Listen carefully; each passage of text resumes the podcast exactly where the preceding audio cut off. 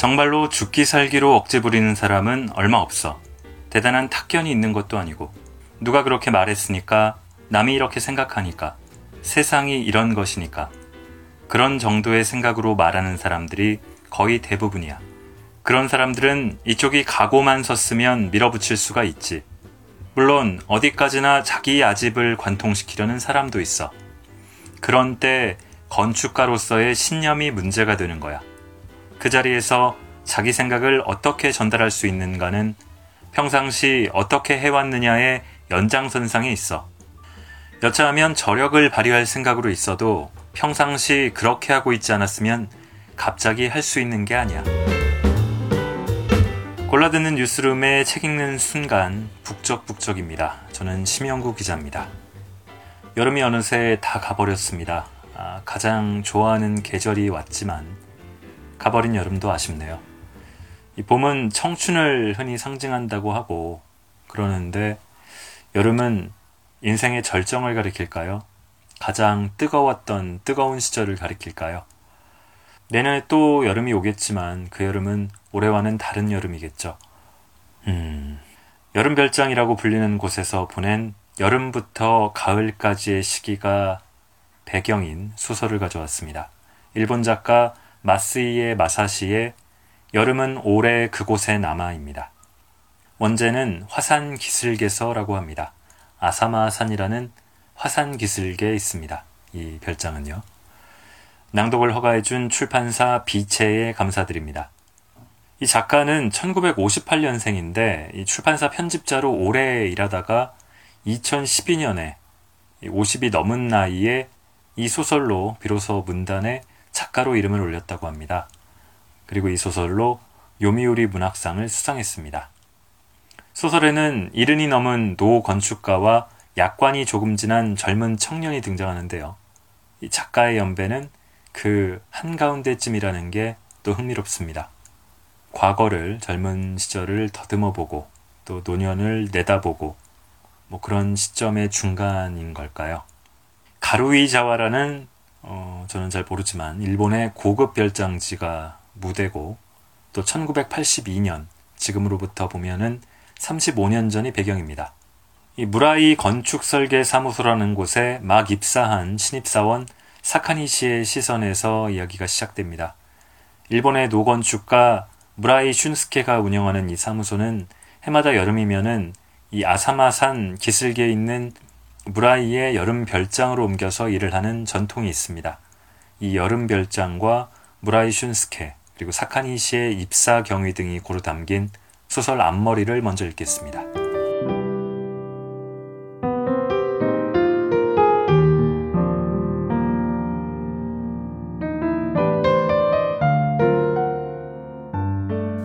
여름 별장에서는 선생님이 가장 일찍 일어난다. 날이 새고 얼마 있다 잠이 깬 나는 좁은 침대에 누운 채 아래층에서 들려오는 선생님 기척에 가만히 귀를 기울인다. 머리맡에 둔 손목시계를 들고 어둠 속에서 시간을 본다. 5시 5분이다. 나는 현관 바로 위에 침대가 있는 서구에서 지내고 있다. 새벽녘. 침대 밑 마루에서 오래된 나무 기둥과 벽을 타고 덜컹덜컹 조심스러운 소리가 기어오르듯 희미하게 들려온다. 현관 안쪽에 걸어둔 버팀목을 떼서 벽에 세우는 소리다.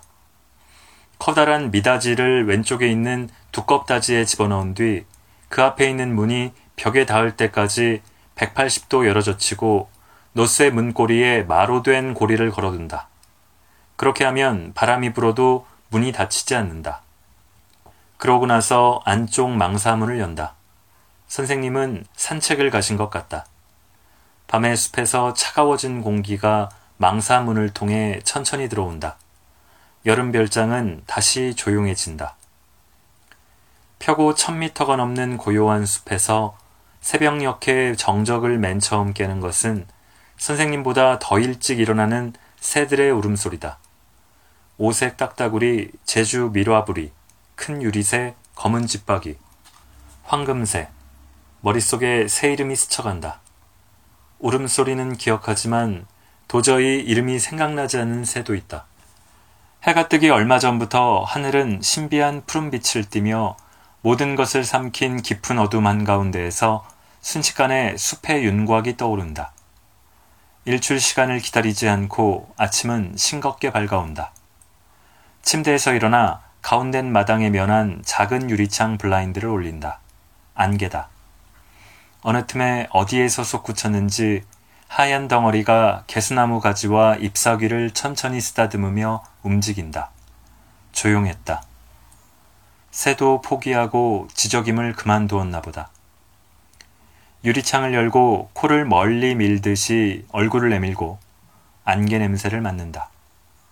안개 냄새에 색깔이 있다면 그것은 하얀색이 아니라 초록색일 것이다. 옆의 설계실 블라인드를 소리나지 않게 올린다. 좌우로 넓게 퍼진 남양창 가득히 안개가 흐르고 있다. 가운데 마당에 있는 큰 개수나무가 안개 속에 가라앉고 안개 속에 떠 있다. 선생님은 이런 숲속을 산책하는 걸까? 길을 잃지는 않으실까? 안개는 아무리 깊어도 해가 뜨면 이윽고 흔적도 없이 사라져버린다. 새들은 아무 일도 없었던 것처럼 다시 지저귀기 시작한다. 이제 얼마 안 있으면 선생님이 돌아오실 거다. 한 시간 정도 지나면 다른 스탭들도 일어나리라. 기타 아오야마의 주택가. 자칫하면 못 보고 지나치기 쉬운 골목 안에 고즈넉이 무라이 설계 사무소가 있다. 콘크리트로 된 단독 건물로 처마 밑에 자동차 세대분의 주차 공간이 있다. 매년 7월 말부터 9월 중순까지 기타 아오야마 사무소는 반쯤 개점 휴업 상태가 되는데 기타아사마에 있는 오래된 별장지, 통칭 아오쿠리 마을에 있는 여름 별장으로 사무소 기능이 옮겨가기 때문이다. 이동 준비를 하기 시작하면 사무소는 갑자기 바빠진다. 고객과 현안에 대한 상의를 마치기 위해 빈번하게 미팅이 이루어진다. 여름 별장에 가져갈 비품도 보충해야 한다. 스터디 모형용 스티렌보드, 제도용 연필인 스테들러 루모그래프, 유니 지우개, 트레이싱 페이퍼, 편지지 세트. 아오쿠리 마을에 있는 이발소를 꺼려 무턱대고 머리를 짧게 자르는 사원도 있고 허둥지둥 동네 치과로 달려가는 직원도 있다. 입사한 지 아직 넉 달도 안 된 나는 특별히 준비해야 할 것이 생각나지 않아 그저 요리 당번 일 때에 대비해서 초보자용 요리 입문서를 한 권 사두었다. 격리 담당인 요시나가 씨와 남편과 아이가 있는 여직원 둘, 그리고 이제 막 시공이 시작된 현장을 관리해야 하는 남직원 두 사람은 사무실도 지킬 겸 기타 아오야마 사무소에 남기로 했다. 선생님 부인은 요요기 우에하라의 자택에서 소아과 병원을 운영하기 때문에 도쿄를 떠나는 일이 거의 없었다. 무라이 설계사무소는 선생님과 격리 담당을 포함해서 13명의 멤버로 이루어져 있다. 개인 건축가가 주재하는 설계사무소 치고는 작지 않은 규모지만 전후 일본 건축사에 이름을 올린 설계사무소 치고는 오히려 작다고 할 수 있다. 키우려고 했으면 언제라도 키울 수 있었을 것이다. 그러나 선생님은 사무소 규모에 맞춰 일을 선택하고 내키지 않는 일은 정중하게 거절하며 사무소 키울 기회를 담담하게 흘려보냈다. 내가 무라이 설계 사무소에 들어간 1982년 선생님은 이미 70대 중반에 들어서 있었다. 회사원이라면 벌써 은퇴했을 나이지만 30대는 초짜, 40대가 되어도 젊은 축인 건축계에서 70대 현역은 드물지 않았다. 선생님은 설계뿐 아니라 현장에 자주 나가 의뢰인들과 긴밀하게 상의하는 것을 번거로워하지 않았다. 선생님의 건강 상태도 아마 사무소의 재정 상태도 별 문제가 없었을 것이다. 다만 사무소가 5년, 10년 뒤에 어떻게 될지 표면적으로는 아무도 말하지 않았지만 직원들은 무엇보다 그것이 궁금했을 것이 틀림없다. 1980년대에 들어선 뒤 무라이 설계사무소는 서서히 브레이크를 밟기 시작해 완만하게 속도를 떨어뜨리다 이윽고 조용히 멈추는 과정에 있었는지도 모른다. 대학을 갓 졸업한 학생을 마지막으로 채용한 것이 1979년으로 새로 직원을 채용할 일은 더는 없을 것이라고들 했다. 그래도 포기하지 않은 학생들이 다음 해에도 그 다음 해에도 한 사람, 두 사람 찾아왔지만 역시 채용되진 않았다. 4학년이 된 나는 대학원에 진학해 계속해서 건축을 연구할 생각도 없었고, 그렇다고 빡빡한 조직인 종합건설회사 설계부에 잘 융화될 수 있을 것 같지도 않았으며 내가 그런 곳에서 일하는 모습은 떠올릴 수조차 없었다. 포스트 모던계의 아틀리에가 인기였지만 나는 그런 디자인에 전혀 소질이 없었다. 수습부터 시작해서 도편수 밑에서 일해보려고 생각한 적도 있었다. 대학 3학년 여름방학에는 작은 건축회사에 부탁해 현장 두 군데에서 일했다. 그러나 그 즈음부터 이미 건축회사는 발주와 감리만 하는 조직에 지나지 않았고 유명한 목수들은 건축회사에서 의뢰받아 개인으로 일하는 사람들 뿐이었기 때문에 제자를 받을 여지가 없었다. 가공이 다 된 재료를 조립하기만 하면 되는 끌도 대패도 톱도 거리 필요하지 않은 집, 즉 숙련공의 솜씨가 전제되지 않는 공산품으로서의 집이 잇따라 시공되는 시대에 들어서고 있었다. 사실은 처음부터 아무 데에도 소속되지 않은 채 해나가고 싶었다. 그러나 그것은 아무래도 불가능한 이야기였다. 1급 건축사 자격을 따야 하고 대학원에 가지 않는 이상 실무 경력이 2년 이상 필요하다. 건축가로 독립하려면 적어도 처음 몇 년간은 어딘가의 설계사무소에 들어가서 낮은 월급을 감수하면서 수련하고 1급 건축사 자격을 따는 것이 상식적인 순서였다. 딱 한 사람 존경하는 건축가가 있었다. 무라이 슌스케였다. 1964년의 도쿄올림픽과 1970년의 만국박람회 등 고도경제 성장기의 일본을 상징하는 무대에서 스포트라이트를 받으면서 튀는 건축물을 설계한 사람은 아니었다.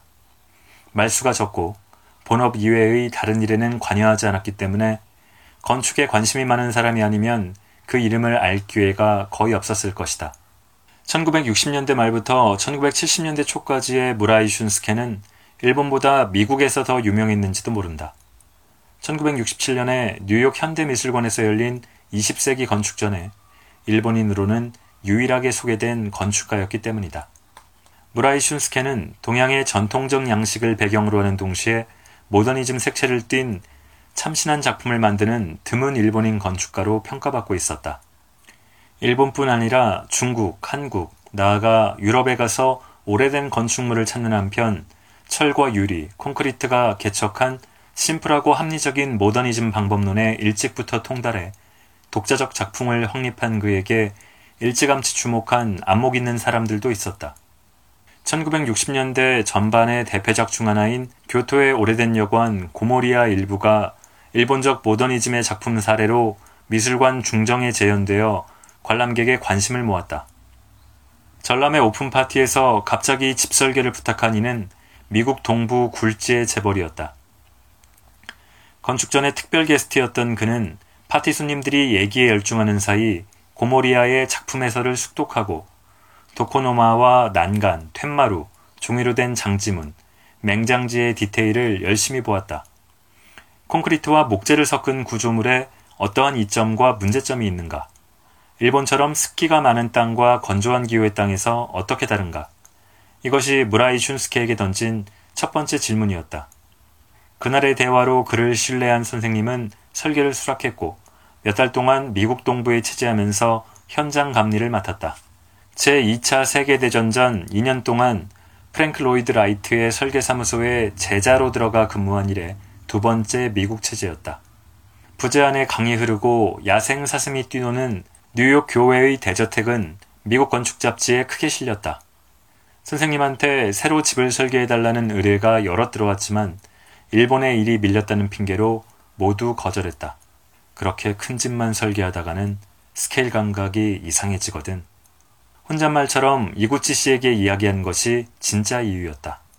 1960년대에 들어서고 나서 몇 년간 국가가 관여하는 대규모 공사를 위촉받아 침식을 잇고 일했지만 설계 방침을 둘러싸고 담당 부서와 대립하다가 굴복하는 일이 잦았다. 그러니만큼 미국에서의 경험과 평가는 눈에 보이지 않는 버팀목이 되었을 것이다. 같은 시대에 활약한 대부분의 건축가는 미래지향적 도시론이나 문화론을 웅변하면서 잇따라 공공건축을 낙찰했다. 한편 선생님은 설계 경합을 전제하는 공공건축에는 관여하지 않았고 원래가 튀는 건축론을 피력하는 사람도 아니었기 때문에 미디어가 다루는 기회도 저절로 적어졌다. 그러나 나는 그 시절의 선생님 건축을 10년, 20년 뒤에 직접 보고 돌아다니면서 무라이 슌스케라는 건축가가 묵묵히 계속해온 일에 비범함을 피부로 느끼게 되었다. 고도 경제 성장의 파도에 휩쓸리지 않고 아니한 자기 과시욕에 구애되지 않고 실질적이면서도 시대에 좌우되지 않는 아름다움을 지닌 그러면서도 사용하기 편리한 건물을 무라이 슌스케는 하나하나 만들어내고 있었다.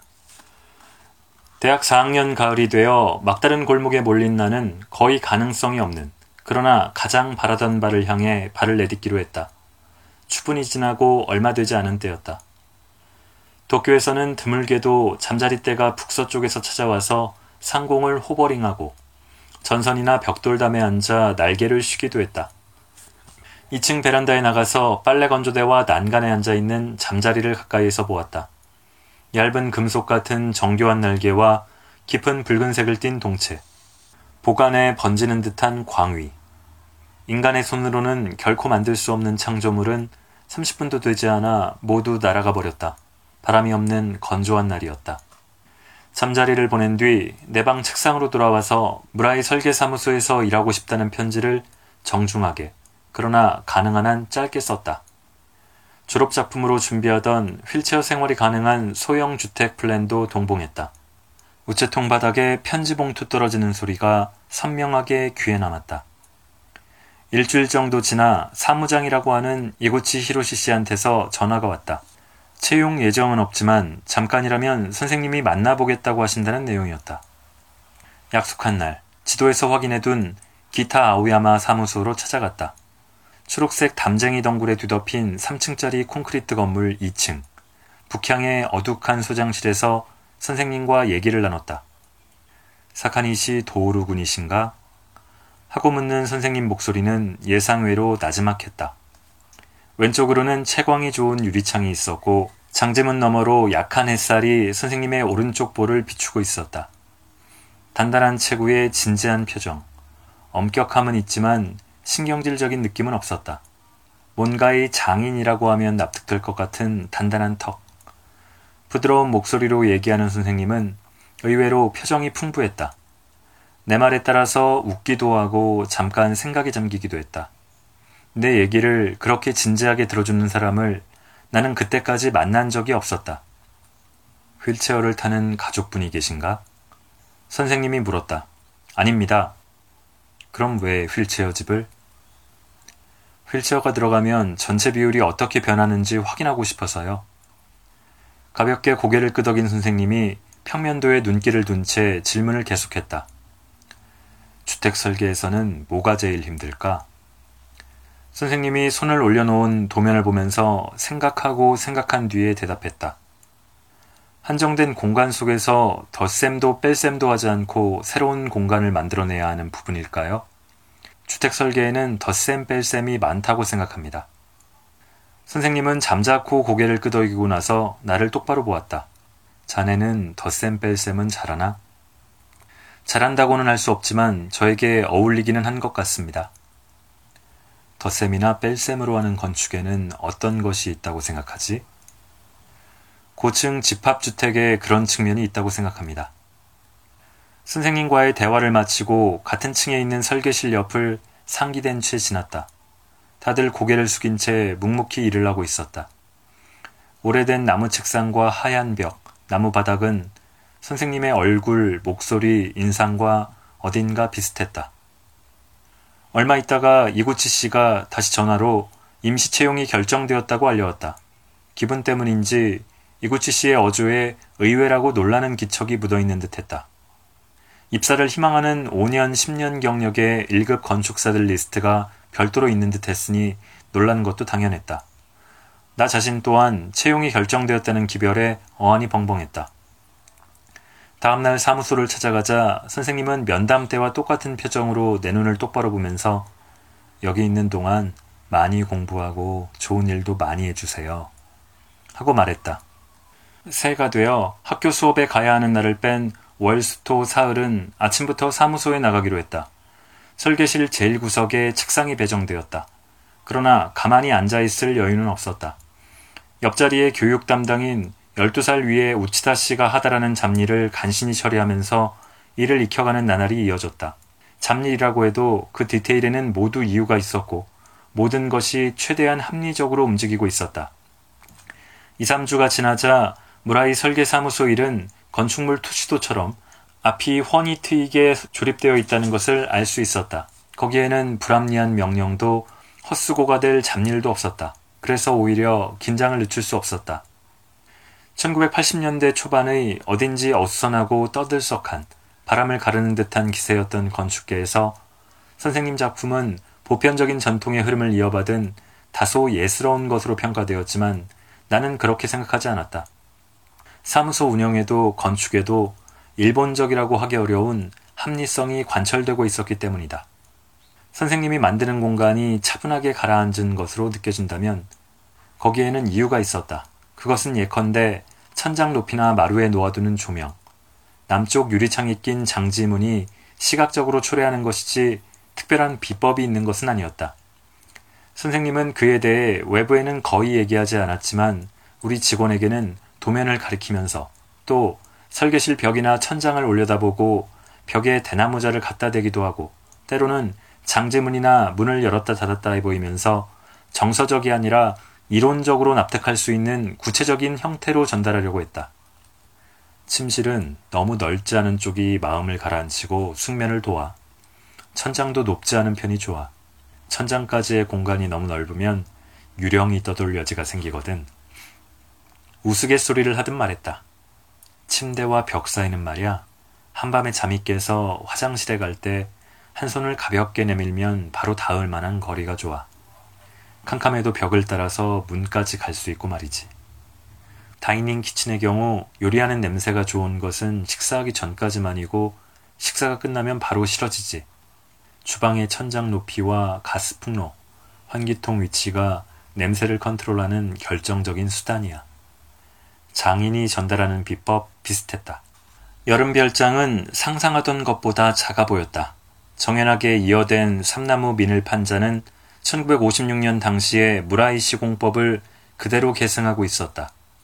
정면 외벽에 둥근 시계라도 달면 시골 마을의 작은 분교처럼 보일지도 모른다. 남쪽에 면한 가운데 마당 중앙에 개수나무가 있고 디귿자에서 조금 떨어진 목조 차고가 내려다 보이는 위치에 주위에 어떤 나무보다도 큰 히말라야 삼나무가 솟아 있었다. 이곳시가 정면에서 서쪽으로 나 있는 현관문을 열자 습기를 머금은 탁한 공기가 흘러나온다. 전원이 분담해서 차에서 짐을 끌어내 묵묵히 방 안으로 옮긴다. 현관에서 계단을 몇 개 올라가 오른쪽으로 들어가면 넓은 거실. 그대로 계단을 통해 2층에 올라가면 설계실이다. 어두운 실내에서는 가라앉은 나무 냄새가 났다. 덧문을 차례차례 열자 저녁 나절에 잔광이 들어온다. 반들반들하게 닦인 졸 참나무 바닥이 그 빛을 둔탁하게 반사한다. 거실 중앙에 있는 큰 장방형 테이블을 덮은 하얀 헝겊을 유키코가 익숙한 솜씨로 벗겨내 접는다. 결이 고운 단풍나무 상판에 붉은색을 띤 빛이 퍼져간다. 나는 나한테 배정된 2층 서고에 짐을 갖다 놓고는 양말을 벗고 맨발이 되어 보았다. 나무바닥이 차가워서 기분이 좋다. 여름 내내 맨발로 보내던 어린 시절이 생각났다. 가운데 마당에 면한 작은 유리창을 열자 눈앞에 커다란 개수나무가 보였다. 늦게 온 치프격인 가와라자키 씨 차가 개수나무 밑을 비잉 돌아서 주차하는 참이었다. 모든 유리창이 열리고 공기가 흐르기 시작한다. 여름 별장이 천천히 호흡을 되찾아간다.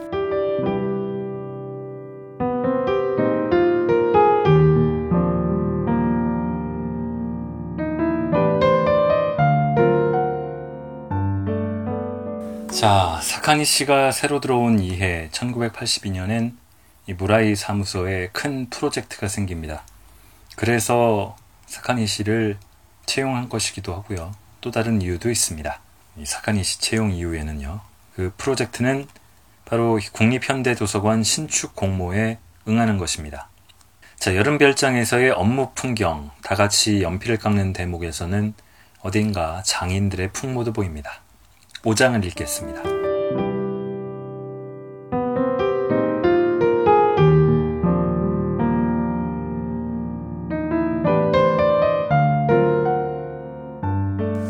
아홉 시가 되자 전원이 자기 자리에 앉아서 나이프를 손에 들고 연필을 깎기 시작한다.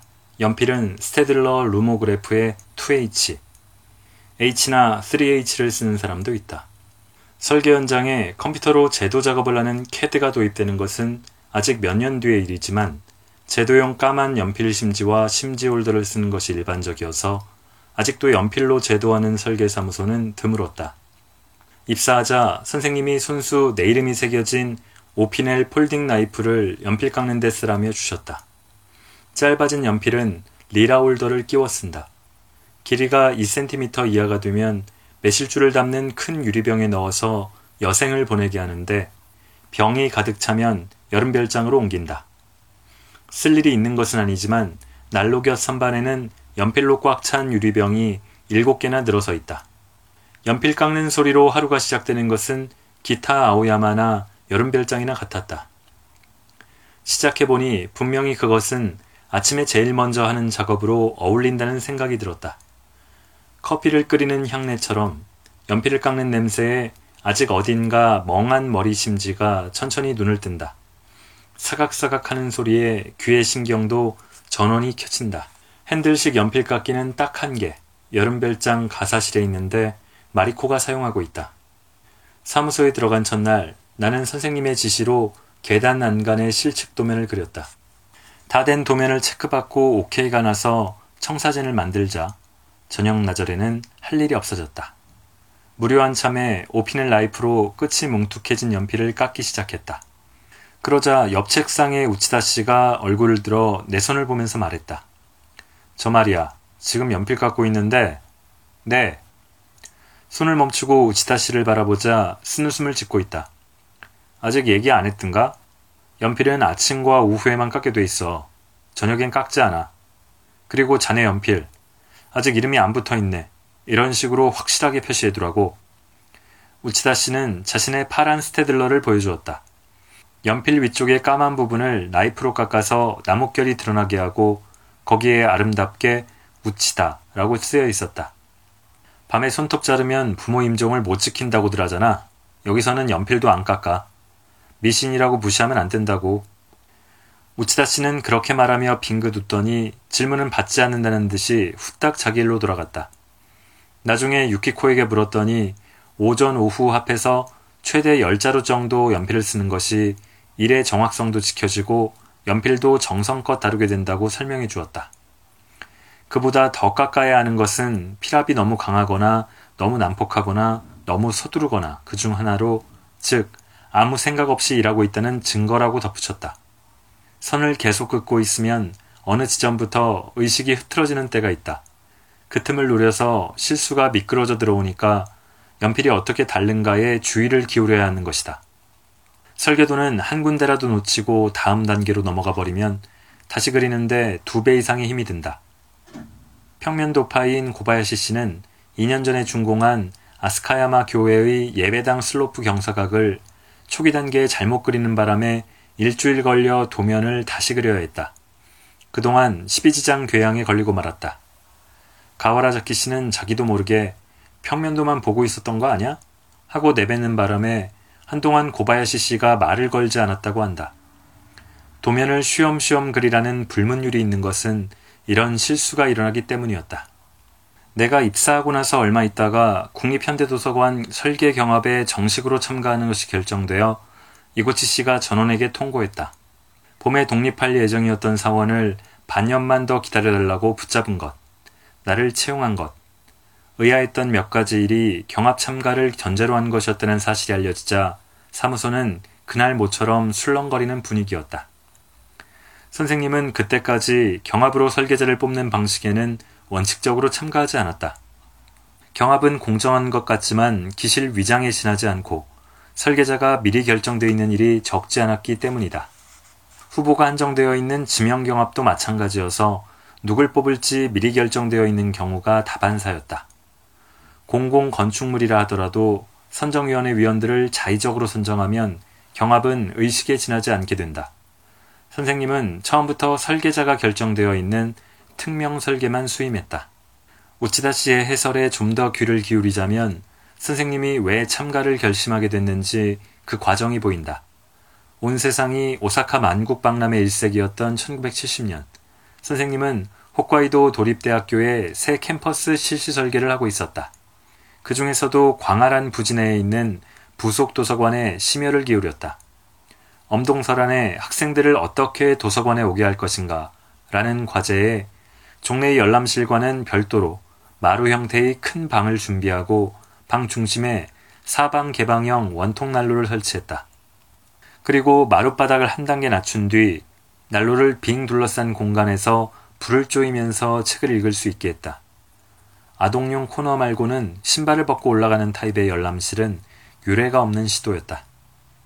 대학 부속 도서관이 완성되자 재정관리과와 농학부가 연계해서 농학부 산하에 있는 실습림에서 솎아내고 남은 나무를 장작으로 모아 필로티에 쌓아 올렸다. 산악부 출신인 도서관장이 매일 아침 제일 먼저 난로에 불을 붙이면 그 뒤는 단골이 된 학생들이 불이 꺼지지 않게 관리했다. 겨울철 학생의 도서관 이용률이 비약적으로 상승했다.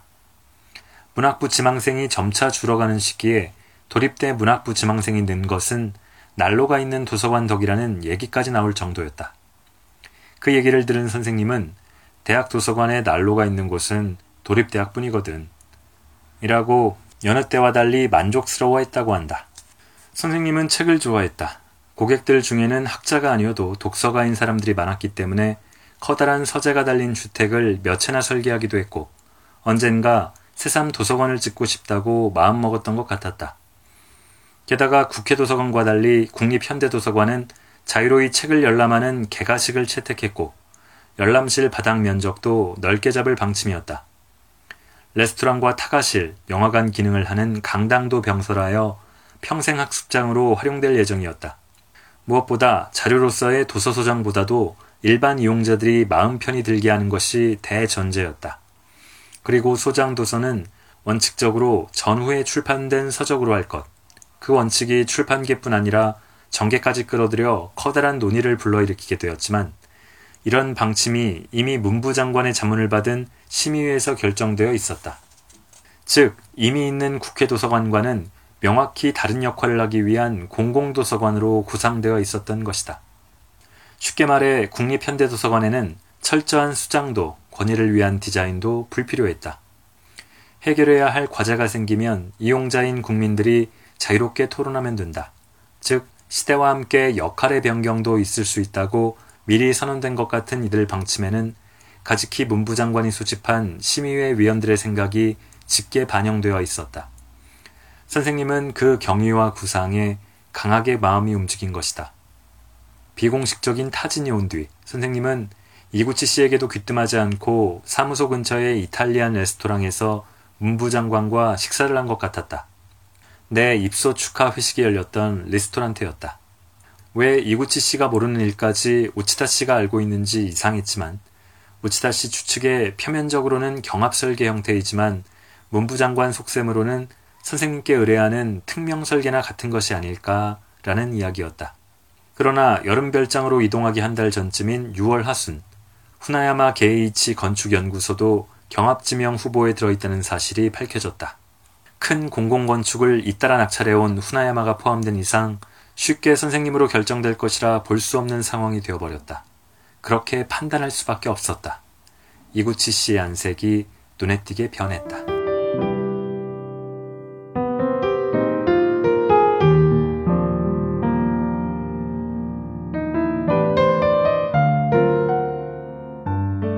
이 소설의 이야기 전개는 결코 빠르지 않습니다. 아주 긴 시간을 그리고 있는 것이 아닌데도 불구하고 여름별장에서의 일상이 어떤 때는 굉장히 세세하게 여름별장이 각 이루는 부분들 어떻게 방을 잡고 나눠서 쓰는지 식사 준비는 어떻게 하는지 뭐 태풍이 와서 갑자기 전원기가 나가면 또 어떻게 하는지 어떤 차를 타고 어떻게 장을 보러 가는지 뭐 주변에 있는 선생님의 지인 집을 찾아가기도 하고 느릿느릿하게 전개가 되는 것 같습니다.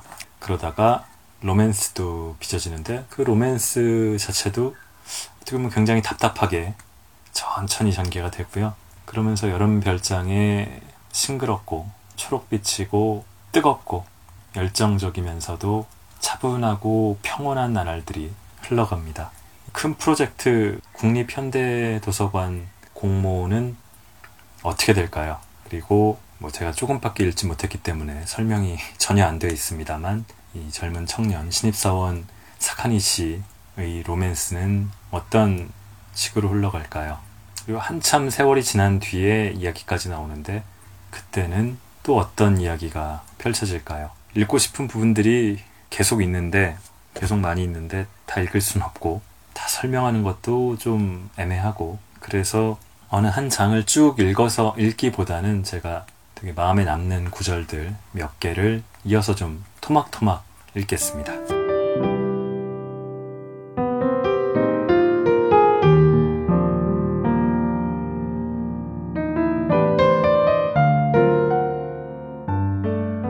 그렇게 오랫도록 기억에 남는다는 것은 건축이 잘 됐다는 이야기야. 선생님 뒤에 있는 수양벚꽃 꼭대기에 붉은 빛을 띤 석양빛이 비추고 있었다. 작은 새 그림자가 상공을 스쳐갔다. 끼 하는 소리가 난다. 쇠 딱따구리다. 나눗셈에 나머지 같은 것이 없으면 건축은 재미가 없지. 사람을 매료시키거나 기억에 남는 것은 본래적이지 않은 부분일 경우가 많거든. 그 나눗셈의 나머지는 계산해서 생기는 것이 아니야. 완성되고 나서 한참 지나야 알 수 있지. 선생님은 한참 생각에 잠겼다가 말했다. 혼자서 있을 수 있는 자유는 정말 중요하지. 아이들에게도 똑같아. 책을 읽고 있는 동안은 평소에 속한 사회나 가족과 떨어져서 책의 세계에 들어가지. 그러니까 책을 읽는 것은 고독하면서 고독하지 않은 거야. 아이가 그것을 스스로 발견한다면 살아가는데 하나의 의지처가 되겠지. 독서라는 것은, 아니, 도서관이라는 것은 교회와 비슷한 곳이 아닐까? 혼자 가서 그대로 받아들여지는 장소라고 생각한다면 말이야. 어딘가에서 또 쇠딱따구리가 울었다. 끼 하는 작은, 그러나 분명히 귀에 들어오는 소리. 도서관이 조용한 것은 사람들이 약속을 지키기 때문이 아니고 사람이 고독하게 있을 수 있는 장소이기 때문이라면 선생님은 그 공간을 어떤 형태로 만들려는 것일까? 선생님의 입에서 내 이름을 듣자 무라이 설계 사무소의 일원으로 인정되었다는 것이 새삼스럽게 느껴진다. 이런 규모의 사무소에서 언제까지고 신입사원으로 있을 순 없다. 잘 다루지 못하는 새 노를 손에 들고 구명조끼도 입지 않은 채 나는 작은 보트를 젓기 시작하고 있었다. 곁눈질하다가는 금방 밸런스를 잃고 말 것이다. 보트는 어느 틈엔지 온화한 만을 빠져나가 망망한 큰 바다의 일렁임 속에서 어설프게 앞으로 나아가려고 하고 있었다. 집을 지킨다는 것은 어려운 일이지. 설계할 때 불이 잘 나지 않을 집, 지진에 무너지지 않을 집, 그런 것에 가능한 한 신경 쓰지. 그것이 건축가에게는 중요하거든. 그렇지만 말이야. 만일에 도쿄 전체가 전부 불타버리는 대지진이 일어났을 때 내 집만 타지 않고 무너지지 않는 건 좀 생각해 볼 문제인 것 같아. 선생님이 말씀하시려는 것이 알 것 같으면서도 잘 알 수가 없었다. 잠자코 있는 나에게 선생님이 말을 이었다. 불탄 들판에 외롭게 자기 집만 남아있는 광경을 상상해봐. 주위 사람들은 많이 죽었어. 이쪽은 인명은 물론 가재 도구도 전부 부사해. 이건 말이야 견디기 어려운 광경이야.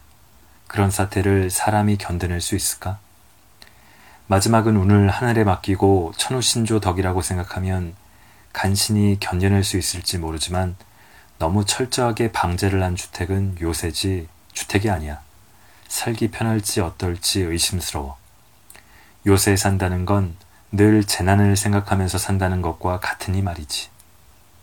내 마음속에 납득이 되지 않는 부분이 남았다. 그렇지만 어떻게 말로 표현해야 될지 몰라서 잠자코 있었다. 10대 때 목격한 간토 대지진 광경에서 선생님은 그렇게 생각하게 된 것인지도 모른다. 한 점의 틈도 그늘도 없는 완벽한 건축 같은 건 존재하지 않아. 그런 것은 아무도 못 만들어. 언제까지나 주물럭대면서 상대방을 기다리게 할 만한 것이 자신한테 있는지 그렇게 자문하면서 설계해야 한다네. 고객이 시키는 대로 납기를 지키기 위해서 일하라는 건 물론 아닐세. 만일 고객이 불평하거나 변경해 달라고 했을 때 마감이 임박할 때까지 주물럭거리고 있으면 어떻게 되겠어? 자네가 잘못한 경우도 있을 수 있어. 그런 만일의 경우를 위해서라도 늘 시간은 봐둬야 하네. 그런 의미에서 건축은 예술이 아니야. 현실 그 자체지. 설계사무소가 있는 것은 한정된 시간을 사람 수로 늘리기 위해서이기도 해. 혼자 하면 하루 걸릴 일이 둘이 하면 반나절이면 끝나지. 도서관 설계 같은 것은 나 혼자 하다가는 5년이 지나도 안 끝나. 내가 자네들한테 맡기는 것도 자네들이 나한테 맡기는 것도 협동이라는 거지. 제자니 보스니 하는 상하 관계하고는 별개야. 신뢰지. 그렇지 않으면 같이 일할 수 없어.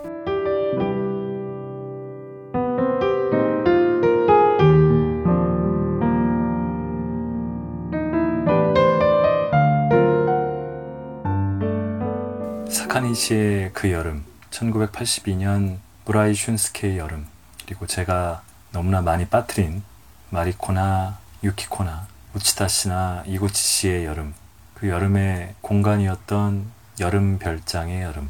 다들 한 번밖에 다시는 생에 다시는 올 수 없는 그 여름을 지난 여름은 여러분의 생에 다시는 올 수 없는 2017년의 여름은 어떻게 보내셨습니까?